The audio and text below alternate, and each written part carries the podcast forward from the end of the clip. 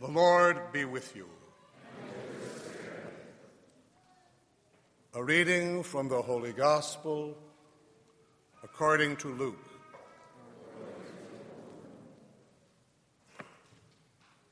Jesus passed through towns and villages, teaching as he went and making his way to Jerusalem.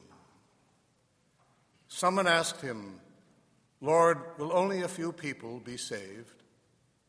He answered them, Strive to enter through the narrow gate, for many, I tell you, will attempt to enter, but will not be strong enough. After the master of the house has arisen and locked the door, then you will stand outside knocking and saying, Lord, open the door for us. He will say to you in reply, I do not know where you are from. And you will say, We ate and drank in your company, and you taught in our streets. Then he will say to you, I do not know where you are from. Depart from me, all you evildoers. And there will be wailing and grinding of teeth when you see Abraham, Isaac, and Jacob, and all the prophets in the kingdom of God, and you yourselves cast out. And people will come from the east and the west, from the north and the south and will recline at table in the kingdom of God. For behold, some are last who will be first, and some are first who will be last. The Gospel of the Lord.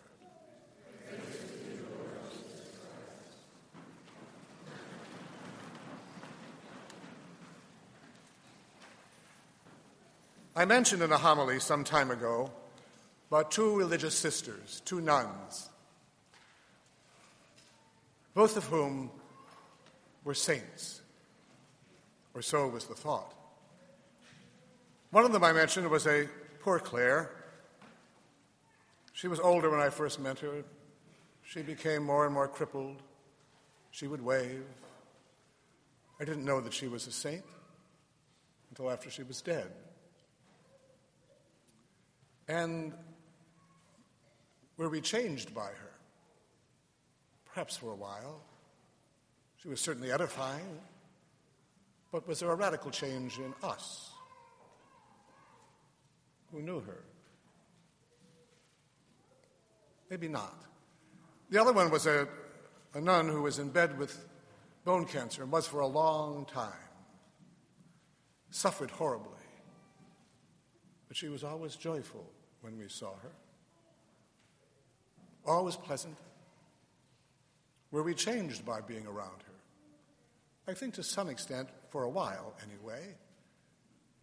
For a while, she always made, it, made you want to feel a little, to want to be a little bit better. Back in 1989, a number of us went to Rome. We were present for a Mass that was celebrated by Pope John Paul II, and afterwards, we were allowed to go back to the sacristy to meet him. And we kissed his ring, and he grabbed our hands. He had a firm grip, I remember. It was very exciting.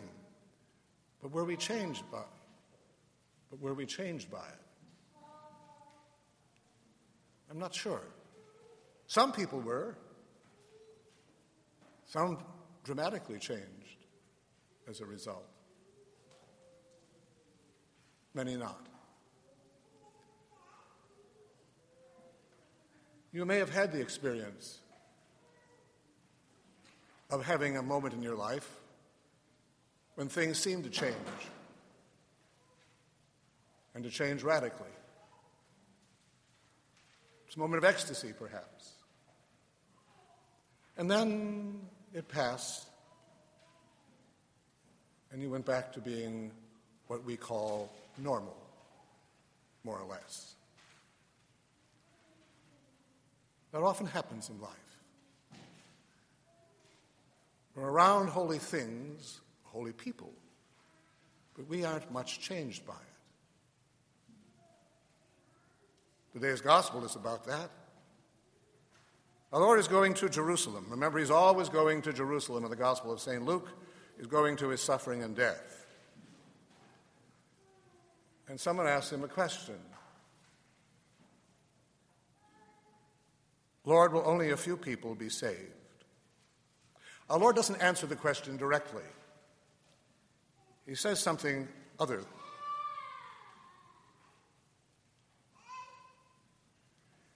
He says, Strive to enter through the narrow gate.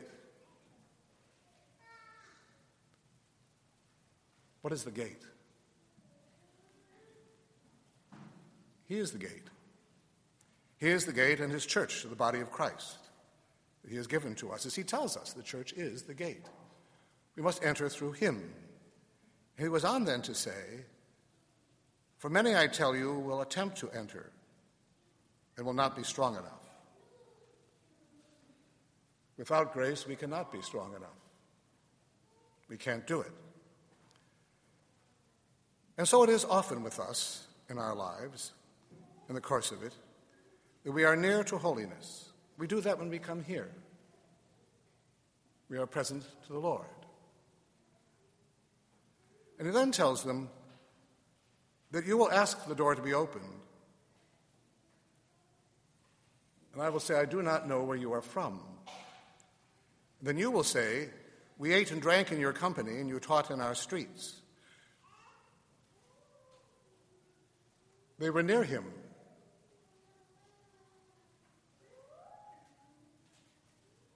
They heard him. They may have even touched him, but they weren't changed by it. And he says, I do not know where you are from. Depart from me, all you evildoers. He's speaking to his own people to a great extent.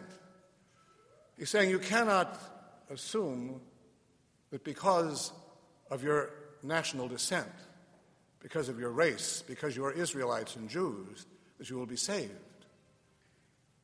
He speaks about people coming from the east, the west, the north, and the south who will accept what they have heard and be changed. So it's a matter of loving obedience then that determines our presence in this kingdom. Therefore, we must assume that we are open to this change before anything can happen.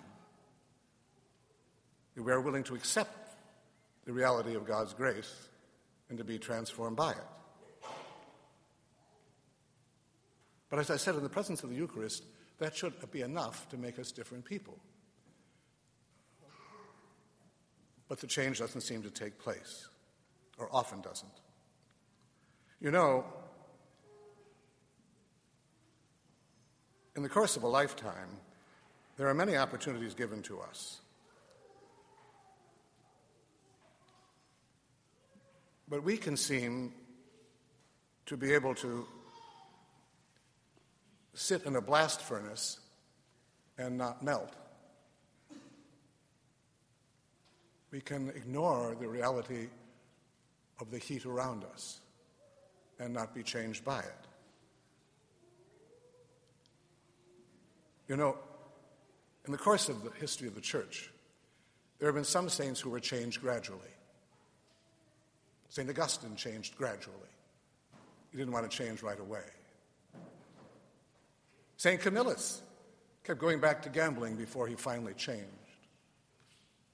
St. John of God took a while.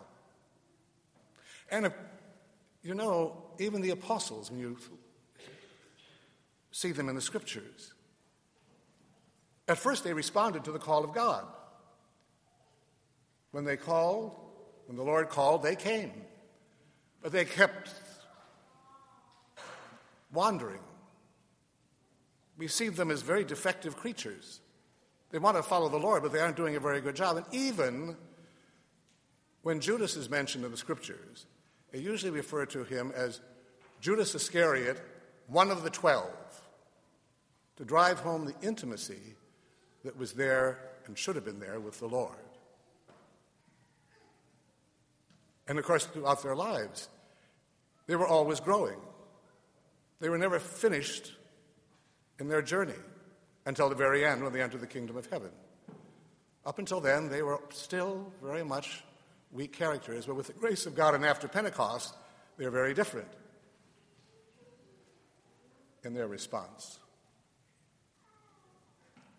And so we have to see ourselves that way. You know, as I said, some saints were slower. St. Augustine prayed to be changed.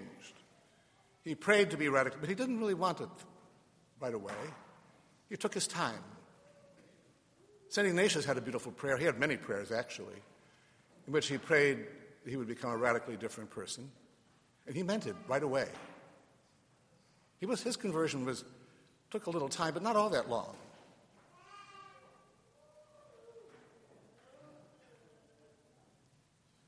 He had a prayer I'd like to mention, one I'm sure you've heard before. But a prayer that I think sums it all up in a way. It's one of those prayers that's difficult to say, like the prayer of Blessed Charles de Foucauld, or the Litany of Humility. We can say it, but how much do we really mean it? And what he said was, Dearest God, teach me to be generous. Teach me to serve you as you deserve, to give and not to count the cost, to fight and not to heed the wounds, to toil and not to seek for rest, to labor and not to ask for reward, save that of knowing that I am doing your will. That sounds rather pleasant, doesn't it, initially? But think of it. Dearest Lord, teach me to be generous. All right, I can accept that. That's, that's a good prayer. Although, well, teach me to serve you as you deserve. All right, that sounds very safe too. But then, to give and not to count the cost. Hmm. Very often when we give, we count the cost. And we want other people to know it too to fight and not to heed the wounds. I think that's the most powerful line in that whole prayer to fight and not to heed the wounds. To toil and not to seek for rest. To labor and not to ask for reward. Save for the knowledge that I am doing your will. If we can do that, then the kingdom will be ours. Let us pray. Almighty Father, we come to you as the people redeemed by the blood of your Son and trusting in your love and mercy. For the church throughout the world, that her members will always respond heroically to the call of the gospel. For the church suffering, the church in our own country, we pray to the Lord.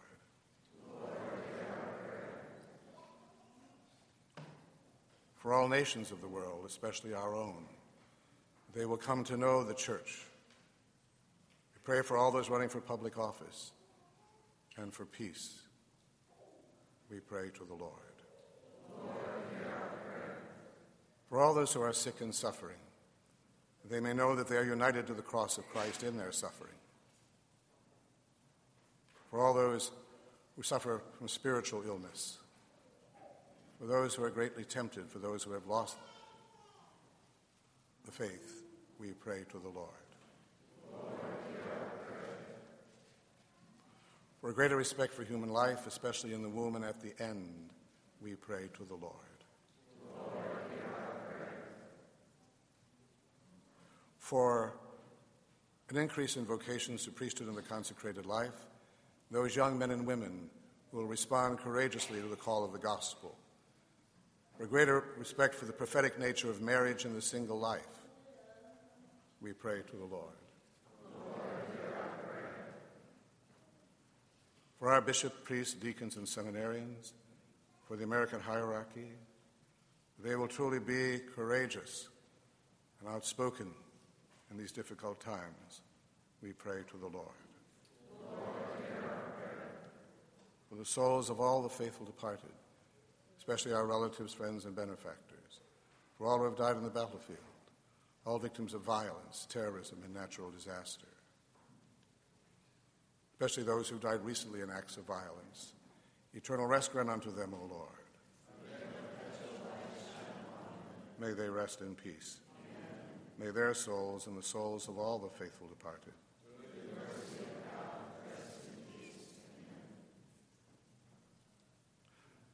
and for all of us here, we will be quick to respond to the grace that we have received.